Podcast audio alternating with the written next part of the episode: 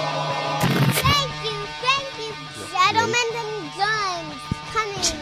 Hey guys, new podcast, uh, and it's a great one. So uh, sit back and enjoy. But first, real quick, I want to go through some dates I got uh, coming up. Pasadena Ice House, February twelfth. Two shows, uh, seven o'clock and an eight o'clock. Nope, Eight and ten. eight and ten. Thank you, Leanne. That's why you're here. Uh, I am at Sioux City, Sioux City Hard Rock Casino, the 17th of February. Omaha, Nebraska, 18th through 20th. Then off to Vancouver for the Just for Laughs at the Rio Theater. I think is the name of it. I think that's right. Uh, the 21st, and then Columbus, Ohio. Is my call in sick to work show. I want to thank everyone who came out to DC. It was a sold out show. I want to thank uh, uh, Brent Morin and Jason Collings for coming out. It was insane. So, uh, so if you're in Columbus, if you're near Columbus, come out. I will go do radio. I will drink on radio. I will go right to the club, and we will do a noon show, and we will day drink, and we will. It's St. Patty's Day, so you do not have to go to work. So come day drink with me. It's the brand new uh, Columbus. Did I say Cincinnati or Columbus? I don't know. It's Columbus. It's Columbus Funny Bone. So uh, that's it. And I got more dates. Go to bertbertbert.com. Um, if you're new to this podcast, take two seconds. Uh, I have some great podcasts that I've just posted, and I have some even better ones coming up. Uh, so rate, review, and subscribe to this podcast. It literally takes two seconds, but it means the biggest deal for a show like this.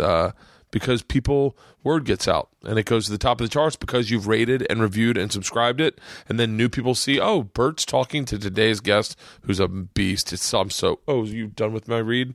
No. oh that's what are you rolling your eyes I at? just got a text. Oh god. Who's the text from? From Andrew. oh It's all good. okay.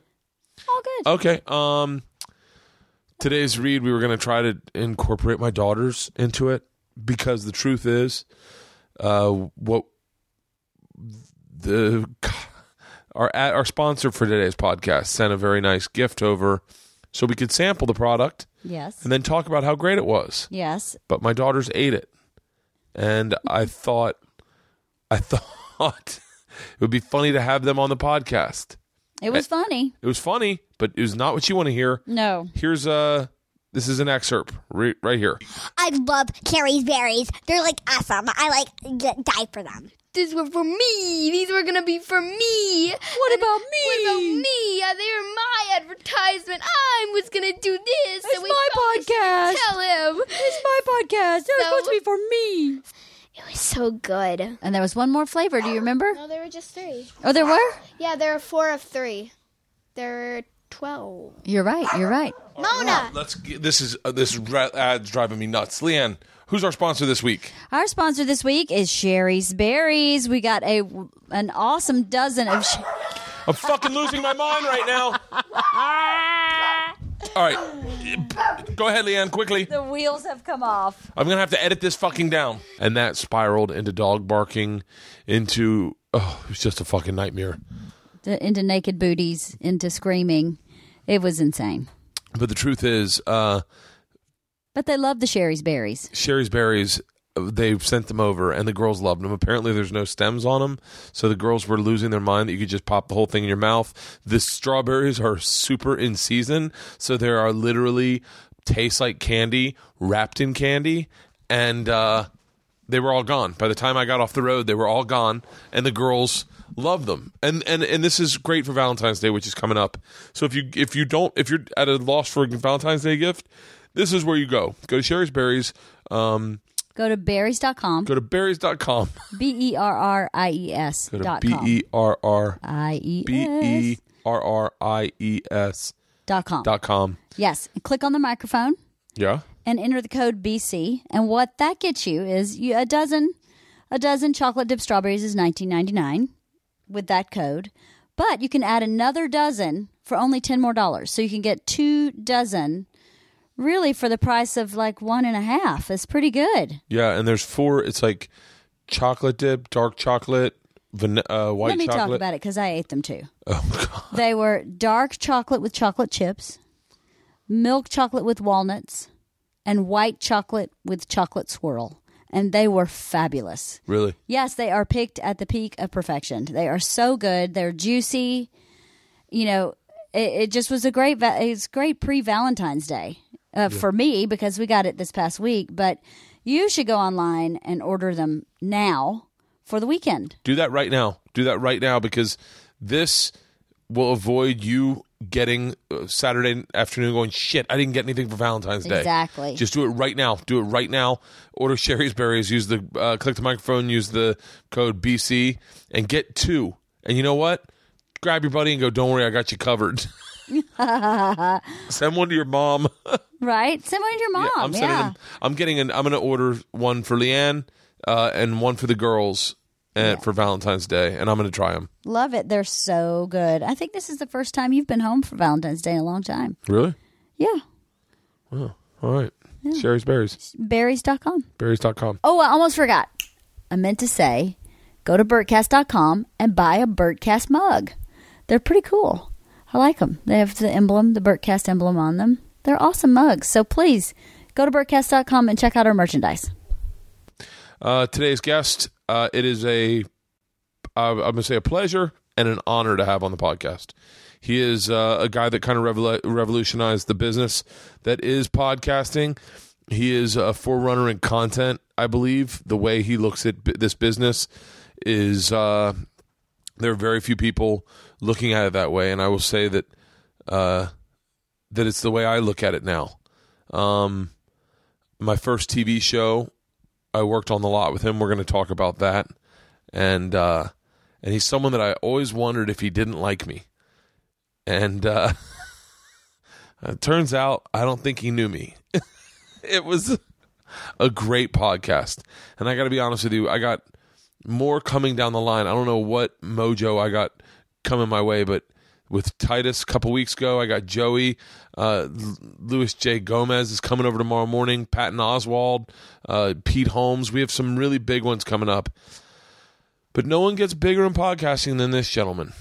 Uh, it is my honor to introduce to you from a man that needs no introduction, Adam Carolla. This is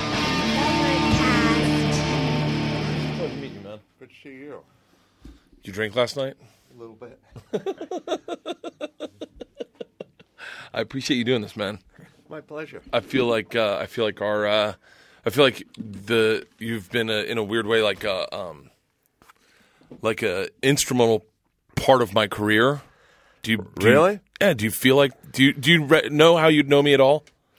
Um, no. I mean, I know I know your name, but I don't know how I've been instrumental So in uh, your career. so my first TV show I ever got was the X Show. Oh, the X Show. Yeah. that's right. Yeah, and so I uh, and you and Jimmy were on the same lot as us. Right. I And- remember that. And if I'm not mistaken, the X Show was stolen concept from the Man Show. Well, sorry, I'm uh, eating a lozenge. Um, yeah, what what had happened is is we did the Man Show uh, as like an ABC pilot, and then they rejected it, and uh, they went with uh, Cupid, starring Jeremy Piven. I, Are I'm you gonna, serious? Yeah, I'm gonna I'm gonna put together a long list of TV shows that went on the air um, before or instead of many many pilots and shows uh, I've done, uh, like accidentally on purpose with Jenna Elfman and stuff like that. But anyway, so then we did the show and we did the pilot, and and ABC didn't want to put it on, so we took it to Comedy Central, I think, and then Comedy Central wanted to put it on, and then I think Fox or FX or whatever whatever it was wanted to do it as well, but we said to them, "Well, it's it's kind of between Comedy Central and FX, and we just think we're going to go with Comedy Central." And then FX went, "Oh, okay, go ahead," and then they came out with the X show a week before we came out, and then it was sort of like, "Oh, you guys are ripping off the X show." At least in terms of they came out, you guys came out first, Yeah. and we are like, well, I think they're just ripping off our idea and getting it out there first. Yeah. which is uh, smart, I guess. Sort of how this town works. It's, uh, I I never. It's just a weird thing. I never give stuff much thought. I, I just sort of like, all right, well, they'll they'll do their show, and then we'll do our show, and then. But you guys had you guys. I mean, it. you guys had a distaste for the X show.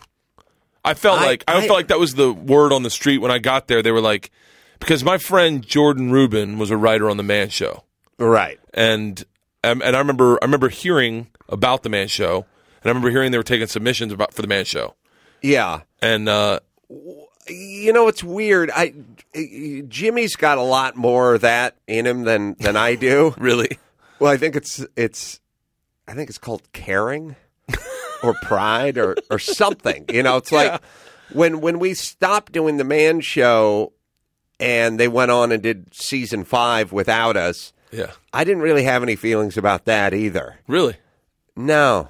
It's it's sort of weird that I didn't Jimmy's a much more he would have been a better member of the mafia than than me because I didn't have any of this like family or ownership or anything. I just sort of like, well, we did 100 episodes and now we're leaving and if they want to do 100 episodes more of the man show without us, so be it. yeah. You know, I think Jimmy was more like, "Hey, that's our show. What are they doing?" You know. You always seem to have like I always felt like you had the perspective of. I apologize if this is incorrect, but of like I'm great. I'm grateful to be here. I could be putting roofs on houses. Yeah, I had like some. Yeah, I had some of that mixed with just look. Let's show up. Let's get paid. Let's go home. Let's die. You know, it's kind of You're like my dad. Eat Yeah. shit and cash checks. right, right.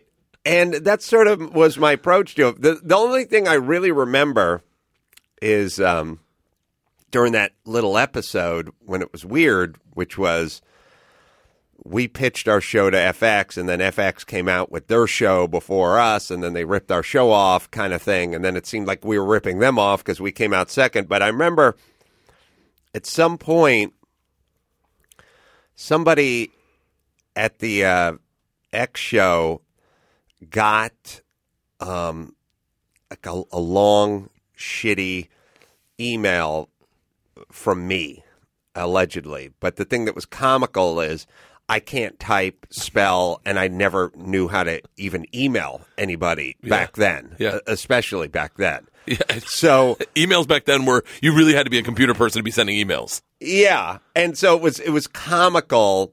It was comical because there was this like hubbub that like, oh, Adam sent this scathing email to whoever, and everyone everyone who knew me knows that Adam doesn't know how to turn on a computer. So Yeah. that that was uh, that's the only really thing I remember out of that time period. But I was always just like, well, let's we'll do a show, they'll do a show, and My recollection was was, and I came in late. I felt like I'd heard one time I'd done a radio show, and my name had come up to you, and you would about the X show, and you said, "No, he was like one of the good Nazis." He was like, Well, I never, you know, I, I, it's a weird thing, but I never really, I, I, when I say one of the good Nazis, I mean like, I mean like there is a thing in life where you're just around and somebody like says, put on this uniform and here's a gun and "Yeah, you need to guard the gate so the Jews can't get out, and if you don't, we'll just shoot you. And I don't really feel like those people need to be blamed for World War II. That's just like kind of a situation. Yeah. you know, it's sort of for me. I don't know. Yeah, I don't know that I would do anything any differently. Like I'm not. Yeah. I'm not so proud that I would have went. You know what? I'll take a bullet before I. I would have been like, oh, yes, sir. Yeah. You know, and uh, like if I was looking for a job back then, and somebody offered me a job as a host on a TV show, Yeah. I would have done it. yeah." I was 26 years old. I was like, "Fuck yeah, I'll take a show." Yeah, And it's funny because we were all, we were both on the same lot. yeah, that was weird, and and also uh, Loveline was on that lot as well uh, when it was on MTV. So everything I did was on that lot. Sunset Gower, Uh, Hollywood Center. Yeah. Yeah. Hollywood Center Studios. Yeah. Yeah, everything I did was on that lot at the for the first whatever part of whatever career I had. It's so funny. I feel like my career's mirrored your career in so many manners because I did the X show and then uh, did stand up. And then when you left Loveline, they were looking to recast it. And uh, they brought in Joel McHale. Mm-hmm. I think they brought, I want to say they brought in Kyle Cease. I'm not certain, but they brought in a bunch of guys. And I just randomly came in from the road and I did it with Dr. Drew. For the uh-huh. first time, I just did it. I wasn't testing. I just did it to fill in. Right. And I told the story that I'm now famous for, my machine story. I told it on that night to mm-hmm. Dr. Drew. And then all of a sudden my name got in the mix for doing it. And I was, I mean, I would say, and, t- t- and tell me if you agree with this. Would you say that you on Loveline, that period of what, what was like 10 years? Mm-hmm. That you on Loveline on that radio, would you say that that was your, that was your sweet spot? Like that's the, is that the, is that the best representation of all of your talents and combined into one? I think that's a good probably way to couch it. I I I liked improv. I liked psychology. I like hearing problems and and and and trying to solve them. And I like discussing that with Dr. Drew. I I always wanted. I always kind of, you know, I never really dreamt of being a stand up and I never really dreamt of being an author and I, ne- I never really dreamt of being an actor or doing a TV show. I my goal or my fantasy if I even thought about it back in the day, I guess would be just me in a room with a microphone that was just sort of blasting out to, you know, parts unknown and sharing uh, like jokes and wisdom and and and doing it having a and not being teamed with another comedian but being teamed with just a thinker somebody who had a base you know it was interesting and and knew was from a different world than I was from and and, and had had a, a different set skill set and and so on and so forth. And you just and just showing up in in my you know flip flops and sweatpants at ten o'clock at night and just sitting in this windowless room while the city sort of slept and just talked into this mic like that that is kind of what I wanted out of Yeah. life. I didn't I never I never really wanted to be on TV. I didn't want to watch myself. I didn't want to have makeup applied to my face uh, or hair goo or or go out and like, you know, pick out wardrobe or get a fitting or something like that. I, I just wanted to sit and talk into a mic. Yeah. And I wanted people just to be driving along their highway in their car at 10:30 at night and just hear my voice coming through the speaker. That that's all I ever really wanted. It was this, it was the I, I would say out of and I've, I'm a big fan of radio, uh, and and I think that naturally leads into podcasting. But that period was the best radio I've ever heard. Me and my buddy Lorenzo would he was a photographer. We'd drop off his proofs at night just so we could hear you and Drew put people on hold and go. Let me guess, she was molested. Right. I mean, it was the it was. I mean, why did you leave? Um why did I leave? Uh Howard Stern, I think. I, I there was a there was a couple things that were going on. The last I think it was like the last year uh Dr. Dr. Drew and I were always sort of what they call favored nations. We always just got paid the same. And it started off uh, in one city, I think, and we maybe grew to over 100 cities. And And so as it grows, you're making more money. yeah, we got paid more, and the um, the ratings were really good everywhere, but they never the the the Loveline team, as it were, uh, producers, engineers, phone screeners, program directors, they're never really a fan of mine. They Are no you one- shitting me? no, no, they never, they never, they didn't laugh. They didn't they, they didn't seem to really. I guess would be Are you serious? not at all, not at all. Uh, they didn't appreciate anything that I did. The really. ratings are go- going through the roof, and they literally are just like, I don't fucking get it. Uh yeah, I think it's. I mean, they wouldn't uh, verbally say that to me, but I'd I'd go meet with my program director like once every other month or something, and he'd literally just say like, "Stop talking," just like you're talking too much. Like you got to roll phone calls. You got to roll calls. You're you're taking, you know. Three calls an hour. You should be taking thirty-five calls an hour. Just boom, boom, boom. Get, get through it. Like, stop it. Stop while you're talking. You're talking too much. You got to get phone calls. and so I would always just kind of go, yeah, all right. And then I just go right back and just do whatever I wanted to do. And I think, I I think they were a little frustrated with the, the fact that I would never do radio is about rolling phone calls like get those phone calls rolling. Really? it is. It's about cadence. And and i never really subscribed to that. I was just like and and they'd be like you did one call and it was 17 minutes. That's insane. There's, you're supposed to be like 90 seconds max you know? And i'd go well I, it was interesting to me you know or whatever 15 minute phone call. I'd be fucking parked waiting for. I would not be getting out of the car listening to that one phone call. Well, they didn't like it, and uh, at a certain point, they said at the my last year, I think of uh, Loveline, they said, "Look, we'll pay." It's a weird thing. I, I don't know why they. I don't know how they figured this one out, but Drew and I were both making like I don't know, 950 grand a year or something each.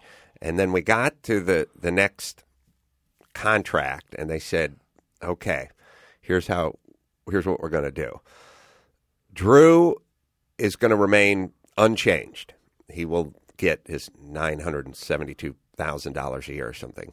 You, Adam, you're going to get 250. And I was like, really? And they're like, yeah. And I was like, um, oh, you want me to leave? You know? And they're like, no, we'll just pay Drew three and a half times as much as you. And uh, I was like, that doesn't make sense to me. And they were like, yeah, well, that's that's the deal. And I said, uh, all right. And then uh, they started talking about um, Howard Stern and who's going to replace Howard Stern and blah blah blah, and and it just sort of turned into that, and I ended up doing mornings about a year later. I did make them give them all my money back to get me even with Drew. Yeah. when they wanted me to sign my Howard Stern contract, I, I said I gotta. It's funny because my agent kept saying, "You want a signing bonus, baby?" And I said, "No, I want the money they owe me from doing a year where I got paid um, a third as much as the guy I sit, sat next to, who, by the way, wasn't there a lot of the time because he was like in New York and busy and Yeah. doing stuff with Trojan condoms and stuff. And I was like, I'm here doing a show. Drew's on the East Coast, and I'm getting paid a third as much as as him. And uh, I just want to be.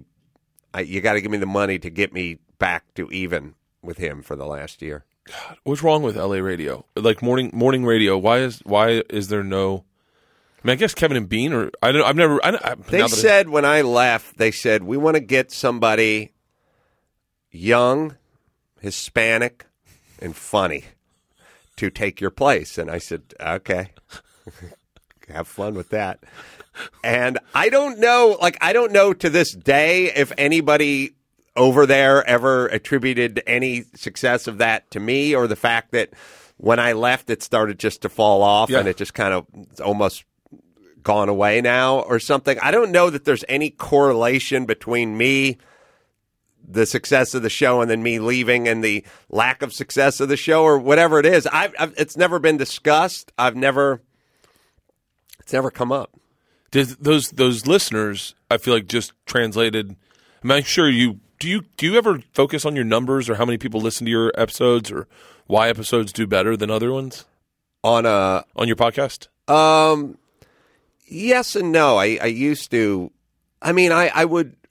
I'll read tweets where they go, "I like this guy," "We don't like this guy," or "What's this?" or you know, just to sort of give the people what they want, Yeah, kind of thing. But but you don't have like a your own Libsyn account where you go, oh, I had seven hundred thousand downloads on the first day. That was oh a good yeah, episode. yeah. No, we do, but I don't really attribute it to good episode, bad episode, this guest, that guest. It doesn't really seem. By the way, it it also it doesn't seem to have there doesn't seem to be a direct correlation between having Kevin Costner on as a guest Seriously? yeah, versus versus some unknown comic in terms of numbers. Well, I, my two of my best friends are obsessive about your podcast, and like one of the guys was my DP. So on the road, he'd always put on your podcast on like late night drives. He'd be driving, and your po- your podcast is is in the sen- same sense as Bill Burr's or as Joe's. It doesn't matter who you have on; people tune in every episode.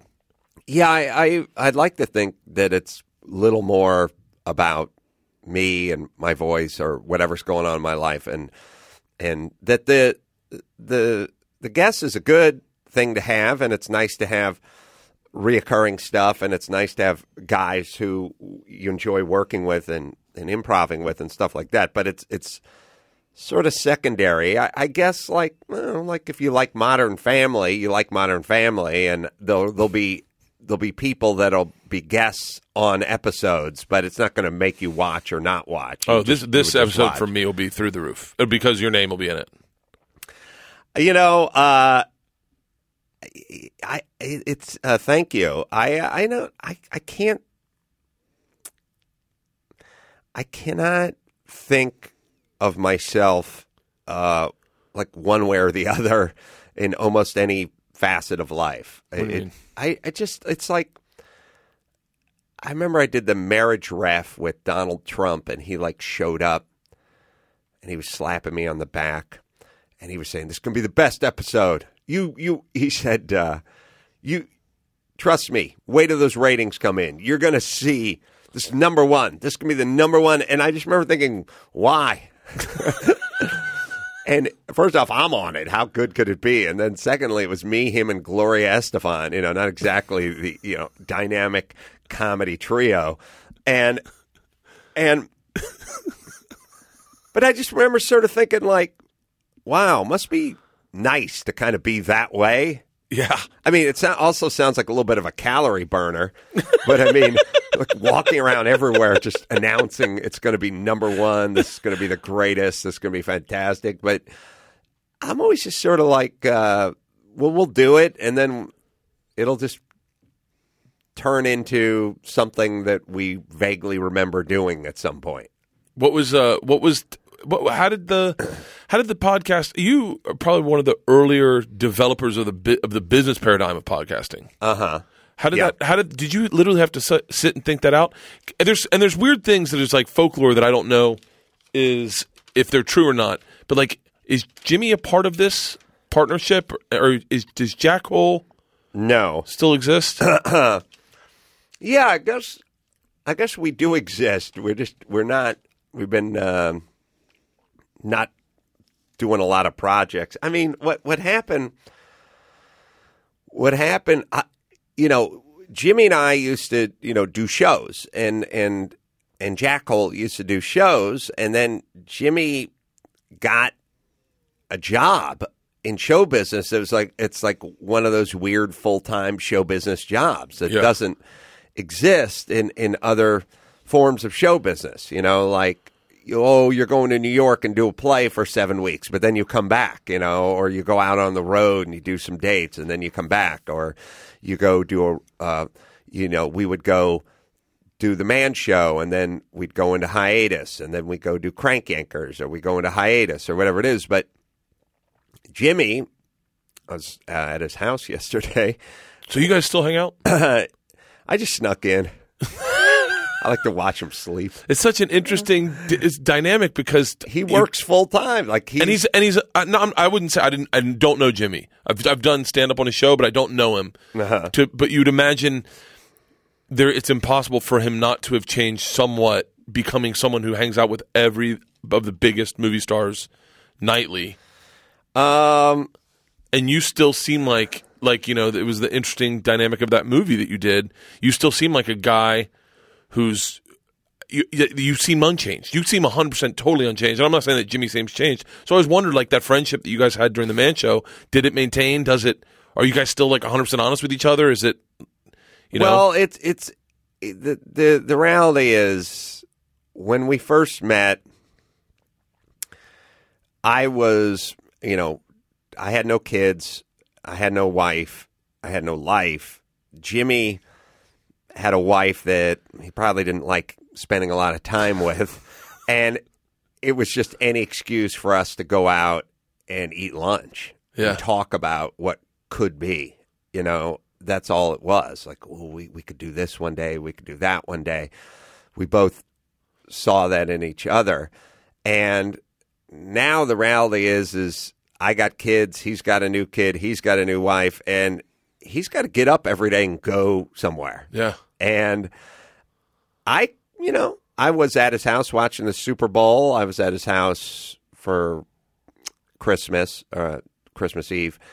Um, I was, you know, we go out to dinner and stuff like that. But the reality is, is I live over there. He lives over here. He's got kids. I got kids, and we both have these crazy schedules. And it's just sort of, Yeah. it's sort of like life, you know. It's like your buddy from high school, and then all of a sudden you get married, and then you move away, and you know, it's like you still look at him as your buddy from high school, but you just you can't physically go sit and have lunch every single day. Like Jimmy and I would just go out to lunch every day.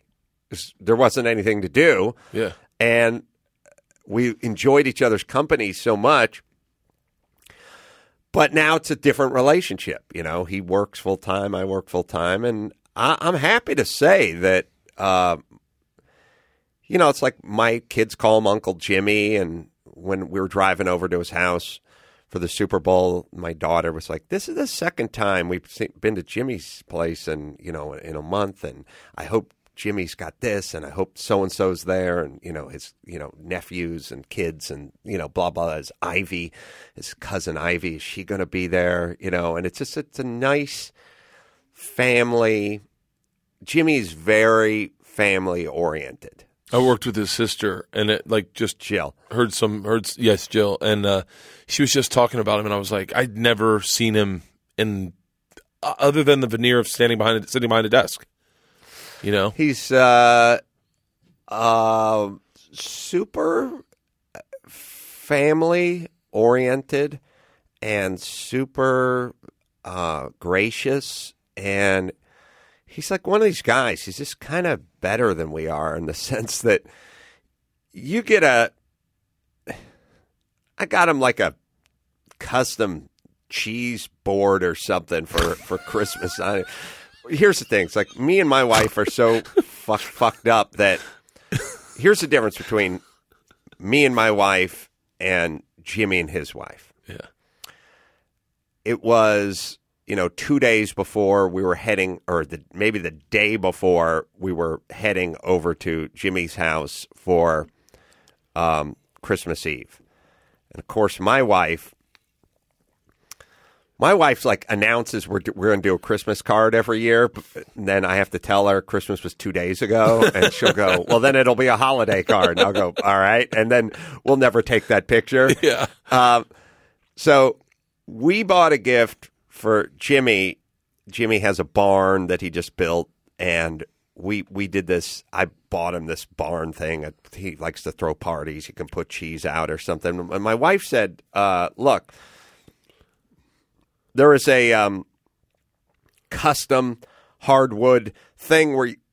you can have the shit engraved and it'd be funny for Jimmy's barn and you could put it, Jimmy's name on it and put it out and you could put cheese on it or whatever. And I said, fine. How long's it, you know, what's the lead time? And the lead time's like five weeks, you know? And so long story short, he we go over there and hand him a piece of paper that says you're going to get this th- wood platter somewhere in the future Yeah. with your initials on it, and then Not the gravitas you were hoping for. no, well, like I said, we're not we're not really on our game, but from him we get in the mail. I mean, I got a I, I think I got this really cool pie of the month thing, but I I get this card that is like his stationery with his wife doing like a short soliloquy on how much we're looking forward to getting this cheese board one day. And then jimmy writes under it like hey thank you for the uh, generous gift. We've not received it but we look forward to you know blah blah. And it's like that's how much better they are than, than we. We get a thank you card, handwritten thank you card. We didn't even they didn't even receive shit, and we get and we can't we can't even get together like a holiday email. Like so, he's just one of those guys. Yeah. like he's just I, I don't know where I I don't know. It's like you have to. I grew up like a feral cat. Like just I didn't like people'd have to tell me, you know, when your food comes, don't start eating it. You got to wait for the other people at the restaurant who you're sitting with. You they got to wait for them to get their food. Like Yeah. I'd be like eating and talking and using the wrong fork and you know, it's like these weird things. Like then the woman would show up and you'd see the guy standing up and I'd still be eating, you know, my stuff with my elbows poking out and everything. And uh, Jimmy just grew up like with manners and civility and he's just he's just more evolved or something. I don't know what it is. It's a weird we're a weird combination. Yeah. Like his favorite game to play is Scrabble.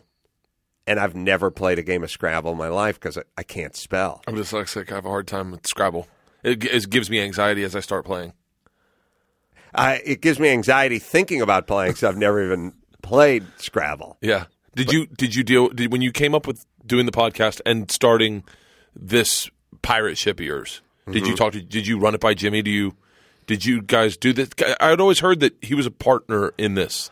No, I I I just sort of realized that when the radio show ended, I'd never been out of communication with my audience, whatever that audience was in, in my mind. So it's like Yeah, in a weird way, that's the whole thing about like vlogging and podcasting is you do it daily and you start a dialogue with people who want to hear it daily.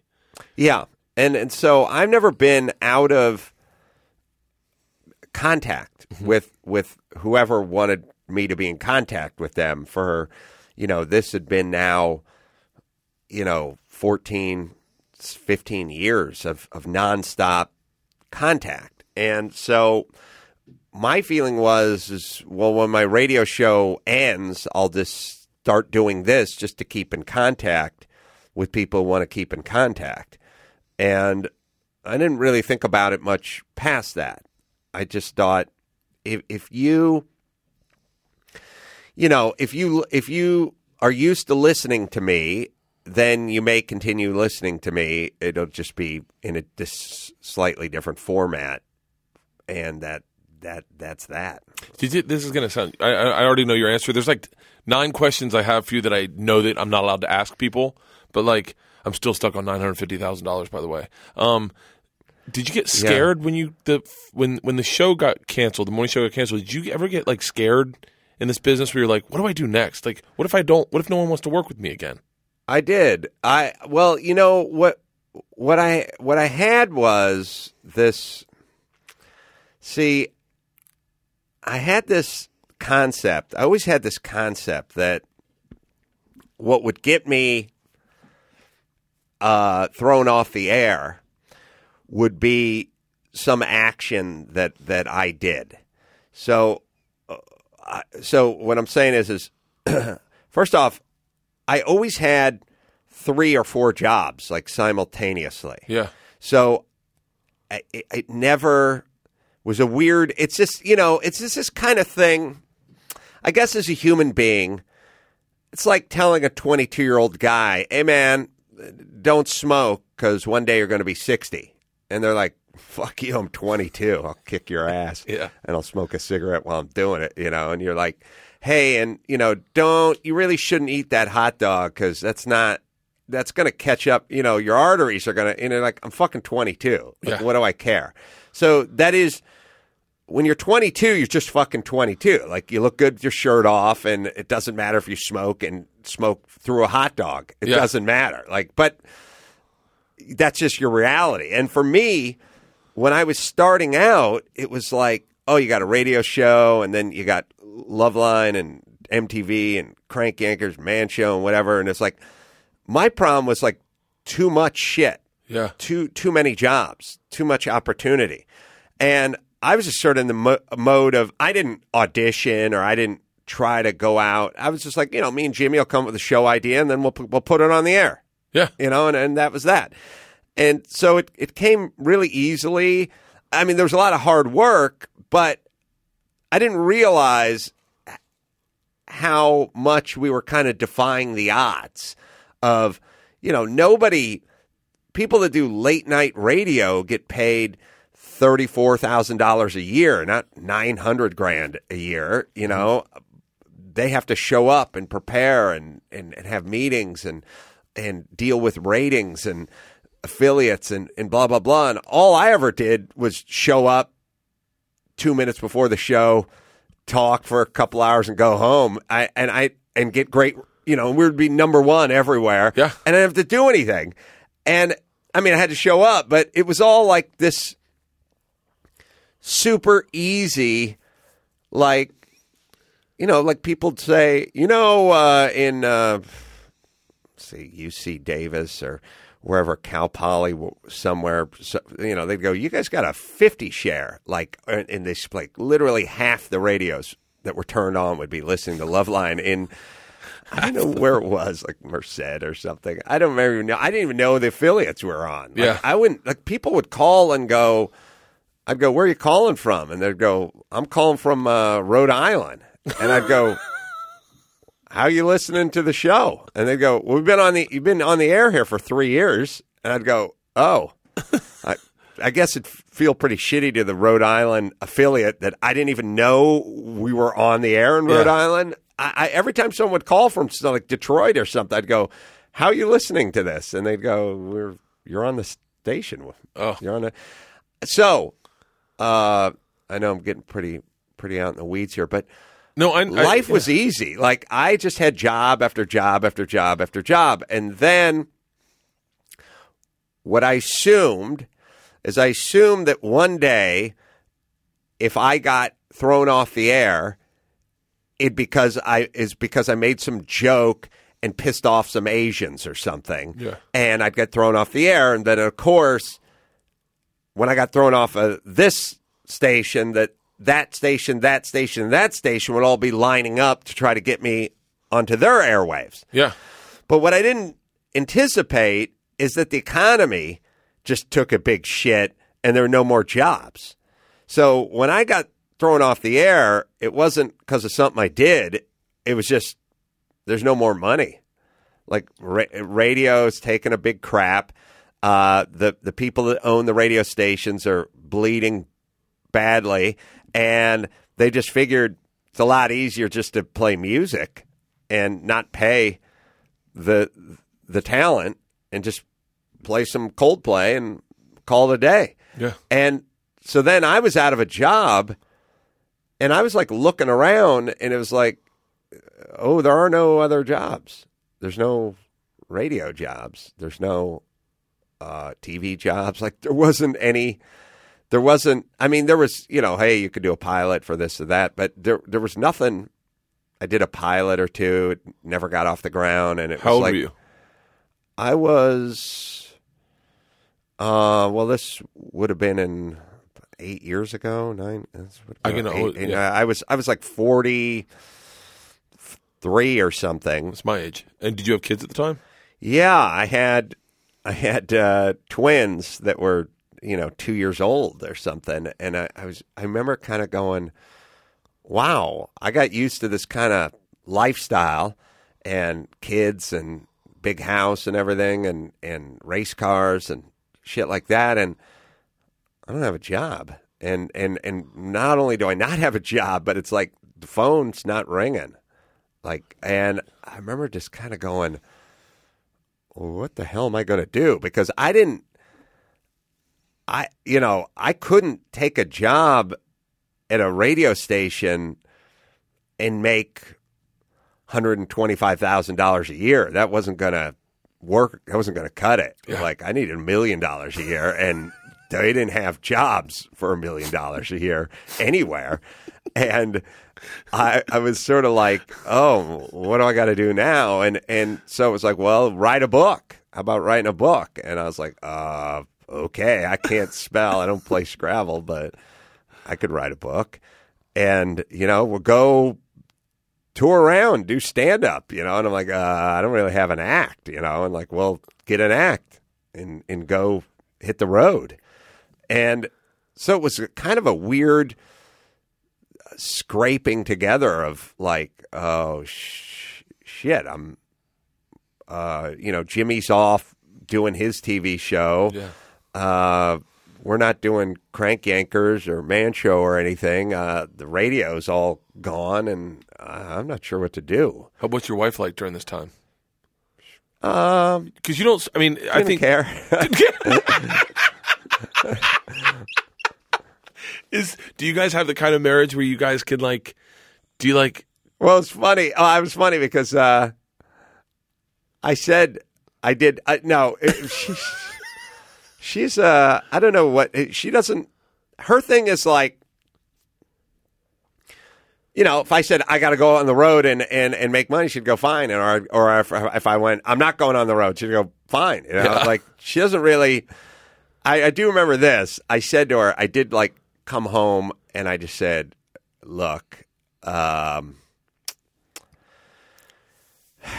I don't have a job and I got a huge monthly nut and I don't have a job. And you are going to need to be a little more financially savvy. Like you're going to have to get involved a little bit here. Like, cause it ain't those days where it's just getting paycheck after paycheck and who gives a shit, you know, Yeah. like I, I'm going to need some help cause I, I, it's not formally. It was none. No, who cared? Like you just look. You married a guy, he's rich. Money just comes in, but I don't got any more money coming in. So I need you to get involved financially.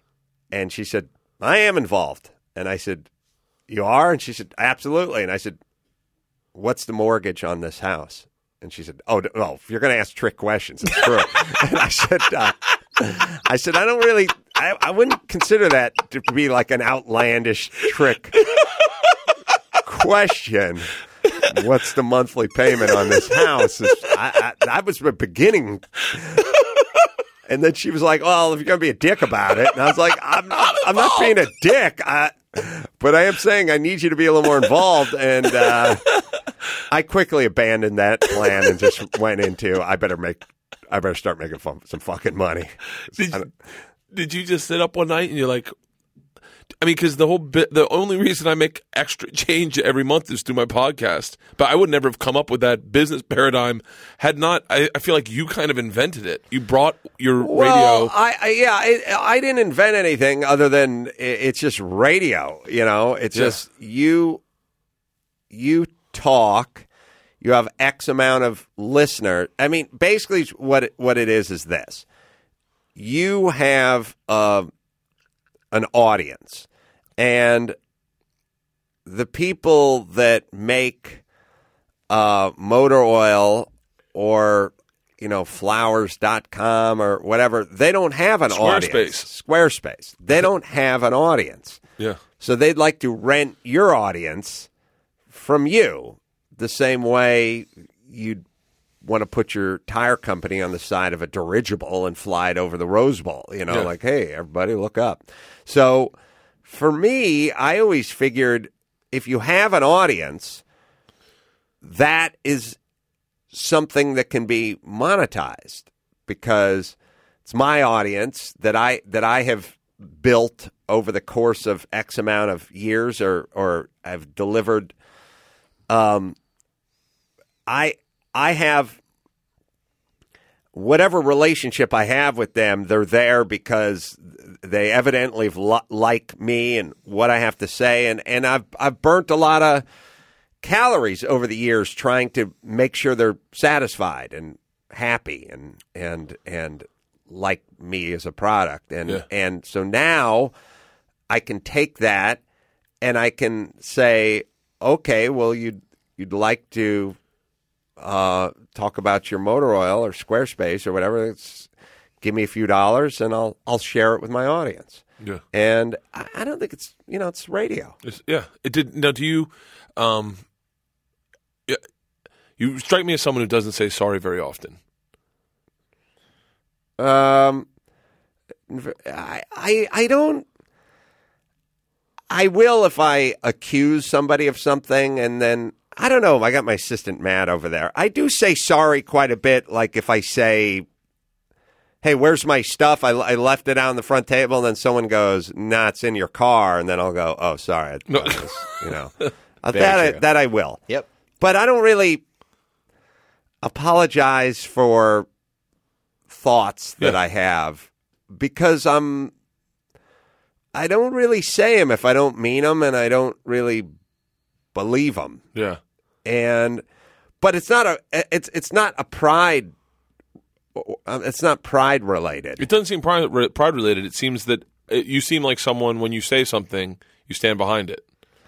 I I I I think I here's the way I kind I try to go through life. I think to myself, what is fair? I mean, there's what you want, there's what I want, and I don't want what I want. There's a lot of people that are like kids, and the kids are like, you know, I got twins, and if you tell my daughter, uh, look, there's one sack of M and M's.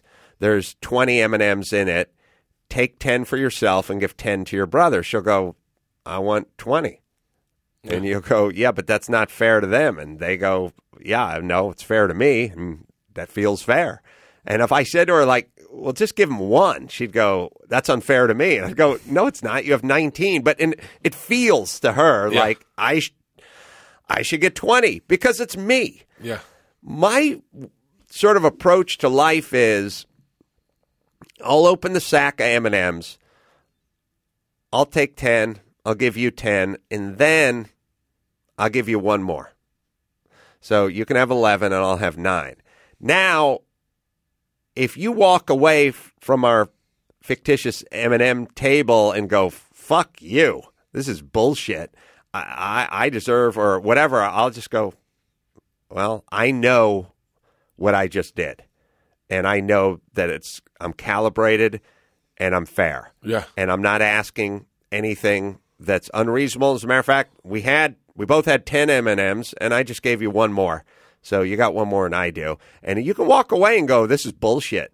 You're an asshole." And I'll just go, "That doesn't affect me at all because I know what I just did." Yeah. with you was super equitable and fair, and that's how I go through my life. I go through it without me being a big factor in it. Yeah. I, I feel like I feel like I speak out of my ass all the time, and I mm-hmm. don't think about what I say. I just start rattling, and it feels like you, uh, you and Joe are the two people that I find most fascinating because you don't. Ne- neither of you seem to speak out of your ass. You seem to speak with intention. I feel like I have thoughts and and and I and I want to share them with people and and I mean it. And that's why it's kind of I hate to admit it, but it's like you know, sometimes comedians you say something, you piss off this group or that group Yeah. and they go and, and and the comedian goes, "Oh, come on, can't can't you take a joke? You know, it's a joke. It's only a joke." And it's sort of I wish I could say that, but it's not really for me. It's not really a joke. I'm I'm just saying what I say, you know. yeah. And but on the other hand, it's weird. It's it's like you know, someone will go, I'll go. Well, look, uh, a mom and a dad do a better job at raising a kid than two moms or two dads, and everyone will go, "Oh, you don't mean that though, right?" And I'll go, "Well, yeah, I do. It's it's not hate speak. It's just Yeah. what what is, you know. And they'll go, well, I mean, I can remember,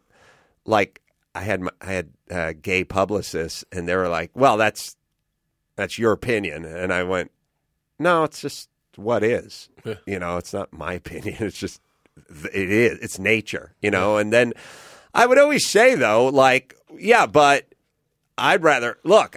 I'd rather have.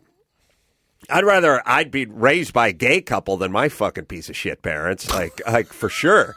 I mean, they're horrible. Yeah. And uh, so it's not saying that uh, there's not a million gay couples that aren't better than my parents or yours or whoever's. It just means all things being equal, my kids get a lot more out of have they get they get something from my from my wife, Yeah. and they get something else from me, and it's it's better for them than it would be two men or two women. If you and Jimmy were raising them. Oh well, see now there we would actually they would be better off with me, Jimmy. Actually, they certainly would. Holidays would be a lot better. That's that's for goddamn sure. But like, the, like when the the stuff about the uh, co- uh, females aren't funny thing came out, did you like if I did that? I, and that's something I would say and on a podcast, and then and then people would come out me, and the next day and I just wake up depressed in bed.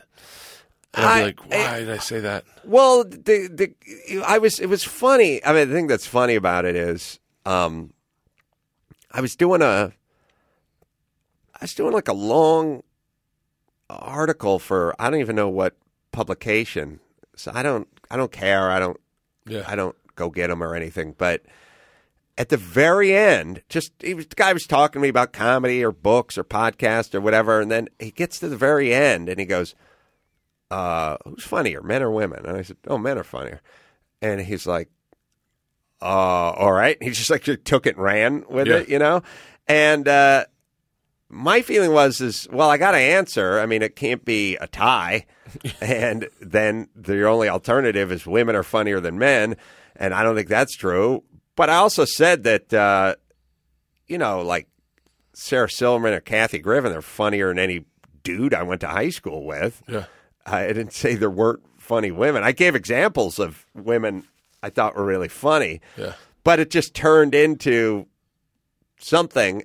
And I was always sort of like, well, first off, what do you care what I think? Yeah, that's mean, an interesting way. I, well, I, I gave my opinion, but that's my opinion. Then you got your opinion, and then he and she have their opinion. What, what, how is this? Why is it so threatening to you for me to have this opinion? Yeah, I, I don't get that. I don't get why everyone is threatened.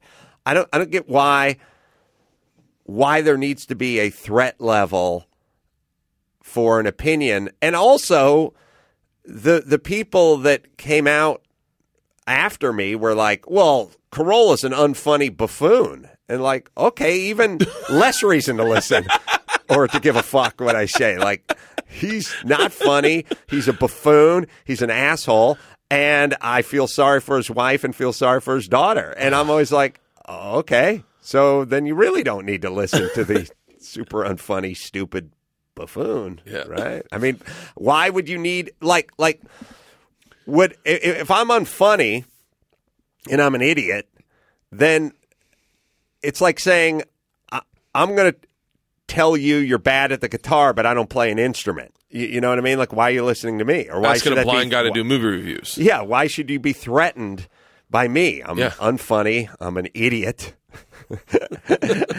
and I'm uneducated and I'm a fucking asshole. So what what do you what difference does it make? Yeah.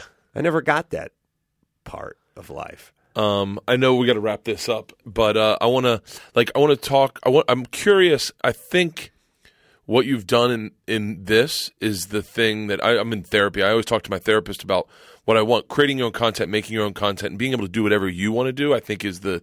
I think that's the future of this business. I think that's this is where everything's going. I see everyone scrambling. Uh-huh. And uh, is how do you how do you create your projects? Like I know you got the Paul Newman documentary.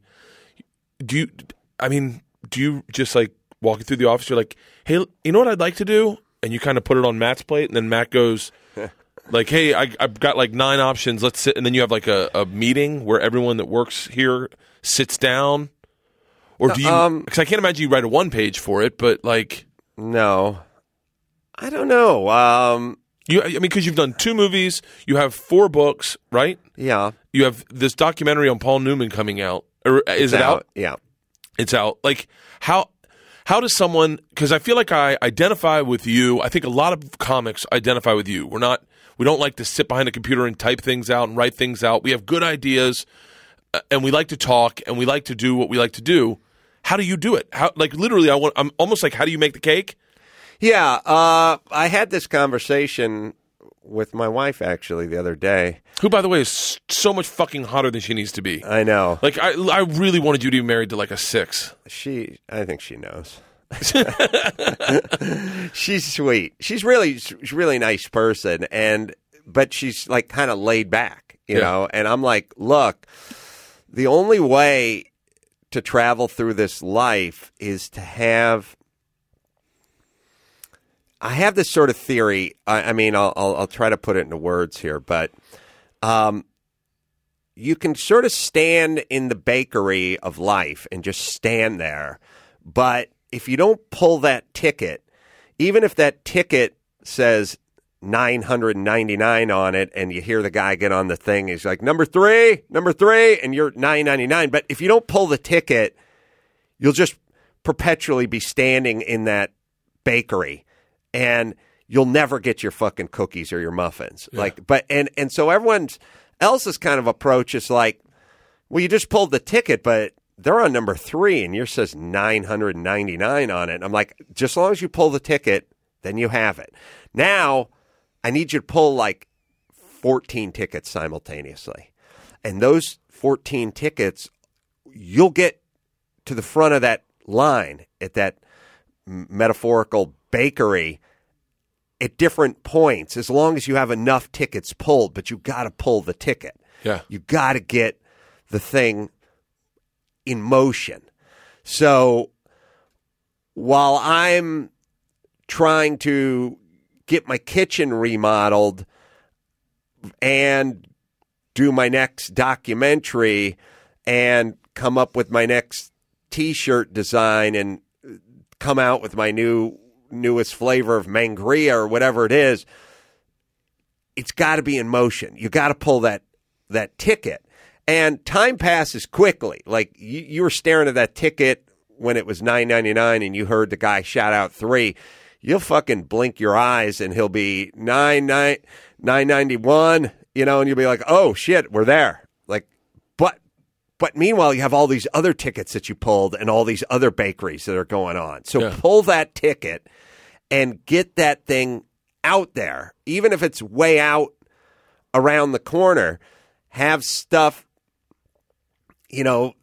I just got uh, a, uh, a memory stick that has 55 minutes of my next documentary on it that I took home yesterday. And it's like, oh, we're already almost an hour into the next doc. But we were working on it when we were working on the last doc. You know, like it's just pull all those tickets and get it get started. And and and don't a lot of people just kind of stand around and go, "Well, should I pull the ticket? I don't know. I don't. Uh, it's so far away. What the guy just yell? He yelled seven. Seven. It's nine ninety nine. Let's just fucking pull it and get going. And that, that that's about it. But pull a whole bunch and get in line. But get in a whole bunch of lines. Yeah. And that's kind of it. Is this what you're going to do forever now? Is this is this like is this this this pirate ship that you and I heard you refer to it as a pirate ship a number of times, but is this is this could you be content doing this, doing your podcast, doing you have like nine podcasts, Yeah. and then just doing projects that you, you find pa- you're passionate about, I I or do you need something bigger? I don't have any. I I don't think about it. really? No, I I I, I literally. This would be a fucking. This would like where you're at in life, just to make your own content, and no one be able to tell you what the fuck to do. Yeah. That, that's the goal I look at. Like I go, that's it. I, I, I like it, and you know, I don't know how to navigate life other than to get up and pull that ticket and get going. And I have no idea where this is going to end. I don't know how much you don't have control over all aspects Yeah. of, of life. There's uh, horrible car crashes and things like that, you know.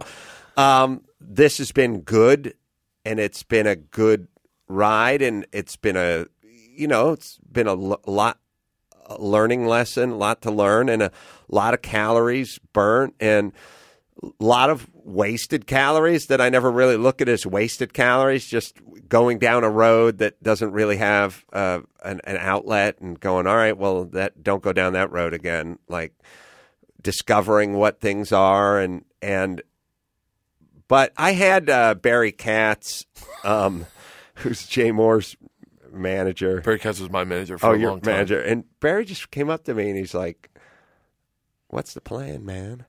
And I said, Why? No plan. And he said, You don't have a plan? And I said, No. he said, Don't you want a plan? And I said, No, I never thought about it. And then I started getting a little like self conscious, like maybe I should have a what does everyone else have a plan? So I know like guys like Jim Carrey, like I cut myself a check for ten million dollars. I looked over, I I parked I parked my Camry on top of Mulholland. I looked down and I said, "One day, you people are all gonna know." And I wrote that check, and it's like, "Oh, maybe I should do." Maybe Barry's right. I should have some sort of plan, but uh, I don't. My plan is go to work. Half of Barry's things he says to you, he's saying to himself. Maybe that's it. Maybe he thought that I.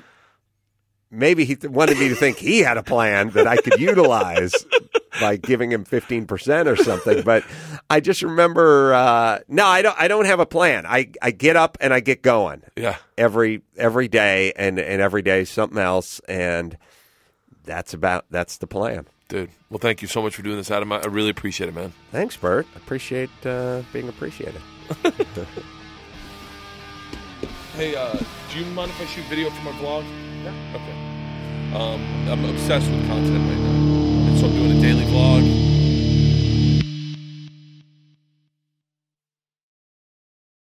This episode was brought to you by The Machine.